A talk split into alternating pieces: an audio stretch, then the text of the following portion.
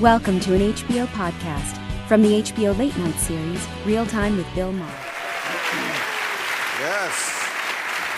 So, did you look at it? Did I lose the bet already? We're still trying to verify it. Well, I would practice aloha if I were you. All right. People know that every year I do New Year's Eve and, December 30th in Maui and Honolulu, and Mike went on the vacation one year. This year it's Sarah Silverman and Larry Miller are on the trip with me. It's going to be fantastic. Nice. So get your tickets now. See, I turned that into a plug. No, okay, here are the questions. Krystal Ball, do you feel networks like MSNBC, which you used to work for and you work for, help or hurt progressive causes? Overall, I think MSNBC in the Trump era has done real damage to the left, and I'll tell you why. And I say that with love. I mean, these are my former colleagues, friends, disgruntled former employees. I know, that's right, that's the deal. No, I mean, look, the Russia story and what happened there was important, but it was not all important, and they went so far in the realm of conspiracy theorizing. I mean, they had Jonathan Chait on. Well, it was a conspiracy. But they had Jonathan Chait on to talk about how Trump may have been a Russian plant since 1987. He may have been. This is ridiculous, okay? This is way out from what journalistic facts said, and it's to the exclusion of other stories that people actually care about healthcare, about trade, about the future of their lives, automation. These things are real, and they don't get focused when you only look at one thing. So, yeah, they built up expectations so much that when the report came out, people were like, oh, it was no big deal. When it was a big deal. It was like anything short of the key tape was nothing. Right. Well, the person who shit the bed was Robert Mueller. He can't even go after the taxes? Seriously? That's your investigative technique? Don't follow the money? Why did we put our faith in a Republican? He's a Republican. He's a lifelong Republican. But, what did we do? That was the mistake on MSNBC, is making him into this hero. And shit the bed. He indicted the campaign manager, the deputy campaign manager. He let Trump off the hook. He took a memo, a fucking memo, not a law, not in the Constitution, just a memo. We did a whole thing on this. Remember that night? Yeah. Right after it came out, and outspoken, I agree with you, but he laid it on a platter for Congress. How about if you just interviewed Trump? Trump didn't have to sit. Forgot the taxes. The legal genius of Rudy Giuliani was able to protect Trump from being interviewed by the prosecutor. Exactly.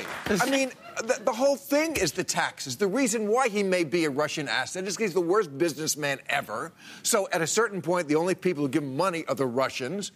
That's, but Mueller didn't establish collusion per se because that's a technical term. He showed clear coordination between the campaign and the other. I think he did his job. Could he have done more? Sure. Did he do enough? Absolutely. But then it comes back to MSNBC, where it was so overhyped. And they're not alone, right? There are plenty of people who were involved in the overhyping of this. But then what he did find, the facts, were not enough for a public that expected, like Barry said, that they were going to get the P-tape. My quick take on all of it was everything everybody said is absolutely right, but here's the rub at the end of the day. The Democrats in Congress, the media allowed the Attorney General to come out and define the narrative before the report was put on the table. So at that point, folks, it didn't matter what was in the report. That's right. Because we were told there's nothing here. And the report was too hard to follow. What is this bullshit about, like, we did not find the thing? It's like, just tell us. Okay. Fernand, what is the secret to Democrats winning Florida in 2020? Oh, good cue. Don't run Bernie Sanders as the Democratic nominee, who's a socialist in that state where there is no traction there. The Democrats need to do what Barack Obama did in 2012. Go after the Hispanic vote now. Start turning that vote. That is the swing state. If they do that, they'll take those 29 electoral votes with them. Quick quiz. Which of the Democratic candidates polls best with Hispanics? Number one with Hispanics. Bernie Sanders. That's right. Look, I don't know Florida politics. You may be right about Florida, but that's Elizabeth Warren. There's a lot of Cubans, and there's tape of Bernie complimenting Fidel Castro. Not Julian Castro. And just the other night in the debate, he was unwilling. I think to Fernand's part, you've got to remember how we elect the president of the United States now, all right? And I know it's frustrating for a lot of folks, but Florida is important in terms of what you're saying. Hispanics, you can find me a poll that says Hispanics support Bernie. I like when you call him the president. 21%, that's not a groundswell. At the end of the day, we don't elect the president nationally. So I tell people all the time, don't pay attention to the national polls. Pay attention to what's going on in the various states. Right. That's what Trump did. That's not what Hillary did. She focused on the big national picture that said she was going to win by this huge number, and he went in and he chipped away because he knew what the electoral number was he had to get. Florida and Texas are key states in this upcoming election.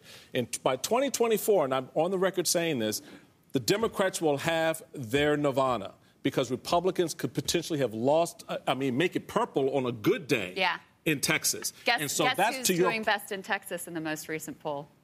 Bernie Sanders. Bernie Sanders in the state final election is number one in Nevada. Is not going to win number one in Nevada. Nevada is the third of the primary caucus states in February. Right. Number one, Bernie Sanders. Okay, let me ask you this. Absolutely. Yes, but I believe that about the top four or five. They could beat him, but Hillary beat him, and we need to crush him. Right. Just beating Trump isn't going to be good enough. Well, you got to pay attention to the electoral map because that's where you're going to win. Exactly. You're not going to win with the national strategy. Out of office, and it's four states. Nevada's not one of them. It's Florida. Right now it's Florida, Wisconsin, Michigan, and Pennsylvania. Those are the magic four. It's all about 270. How do you win Western? How does Bernie Sanders win Western Pennsylvania? Because he won it by losing Michigan, Wisconsin, Pennsylvania. Right. So we need to focus first on those three. And Bernie won the Michigan primary. Bernie won the Wisconsin primary. That was just Democrats voting. Yes, but he actually. The people... He won't even identify as a Democrat, for crying out loud. I want a Democrat to be the Democrat. That's why people love him. Okay. I would say that there are a lot of Democrats running except for Democrats. Call themselves Democrats. Let me ask this question of our Republican friend here, because this audience, even though 90% of Republicans are firmly behind Donald Trump, we only see never-Trumpers. Mm-hmm. We see people like you on TV and Nicole Wallace and Steve Schmidt, and we know the roster. And you're a never-Trumper, right? You don't want Trump. No, I don't classify myself, though. I am a Republican. As I say to folks, look, I've been in this party for 41 years. So you could vote for Trump? No. Well, that's a never-Trumper. No, it's not. It's not in the sense, saying, because I'll tell you why. And this is important. Because you wind up playing that political game when you start creating these kinds of labels. If you're not standing, to your point, Michael, if you're not standing for something, which is what you just saw the exchange. Bernie Sanders is a socialist, or he's not claiming he's a Democrat. And you're like, yes, that's a good thing. When you start using the labels, that works to the advantage of your opponents. So if you go back and study what happened with the Never Trump narrative, right? Trump reveled in that. Mm. What he does not like is someone who stands there and says, listen, son of a bitch, this is how this is. I believe in these things. Okay. These are the things I value. That's the fight. So you wouldn't ever vote for Trump? No. Okay. I did. So, even if Bernie nominates, so my question is, what do the never-Trumpers do? What do they say? The people on MSNBC who have gone very far left, because look who's giving them their paycheck.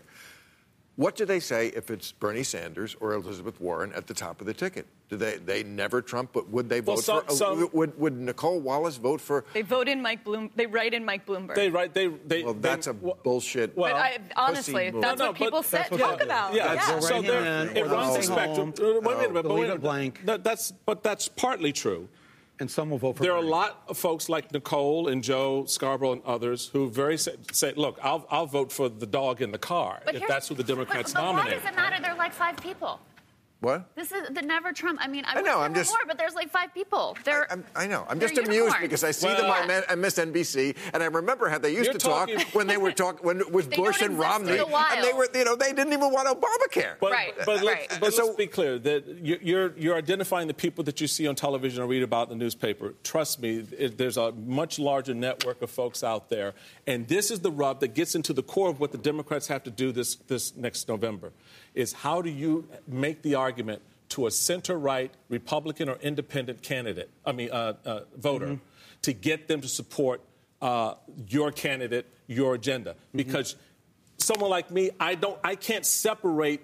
I say, well, just because you're the candidate who's not Trump, I am all in. I also need to take value and stock of what it is you're going to do. Yeah. So to Bill's point in your discussion earlier, it matters to me when you say you're going to take away my private health care. It matters to me when you say we're going to open up the borders. Actually, we're going to give you and you and every other American free health care that's going to be paid for by taxes, like in every other civilized country. Yeah. You're going to get a lot of things if Bernie is your president. I don't believe in the government giving me stuff like that because it's never free. The idea that the government can you pay your taxes, but you have such faith in the government. The U.S. government can really take over. The government can take faith in the corporate markets. I mean, Medicare is far more efficient. Medicare is far more efficient than the private health insurance. We don't have a democracy because I'm not. But there's something in between. I mean, Elizabeth Warren always talks about the insurance companies. That's not where most of the money is. It's the hospitals. Thank you. Somebody has to stop the gouging. It's the profit motive in healthcare, which incentivizes, Michael Moore, thank you for educating us, sickness is what our profit motive incentivizes. But the practicality of the U.S. government taking over 1/6 of the economy. It's crazy. And it's... I just don't have that kind of thing. Because they already do it. They take over. They do the police force, the fire department, the libraries, the public schools, the military. Talk about a percentage of the economy and the voters. Post office.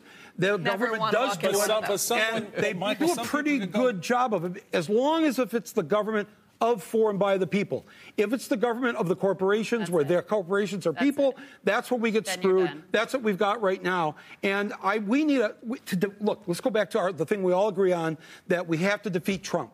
If that's job one, then that is going to happen when we put up a street-fighting woman or a street-fighting man that is going to bring him down. Otherwise, he will make mincemeat of the wrong Democrat during the campaign, and we cannot let that happen. Okay, we got to go. Thank you very much, everybody. Catch all new episodes of Real Time with Bill Maher every Friday night at 10, or watch him anytime on HBO On Demand. For more information, log on to HBO.com.